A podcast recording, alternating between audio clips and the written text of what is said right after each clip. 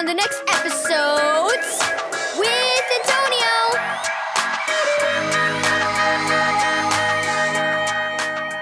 Hi, everyone. Antonio here. Please join me every Fridays for the next 26 weeks.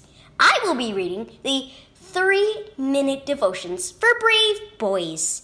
Thank you, Barbour Publishing, for this daily devotional. The famous shepherd. He makes me strong again. He leads me in the way of living right with himself, which brings honor to his name. Psalm 23, verse 3. The Good Shepherd takes such good care of his sheep. He makes them strong. He makes sure they have food and water, and they can trust him. He's willing to teach them so that they can make good choices. When they do, they give the shepherd a good reputation.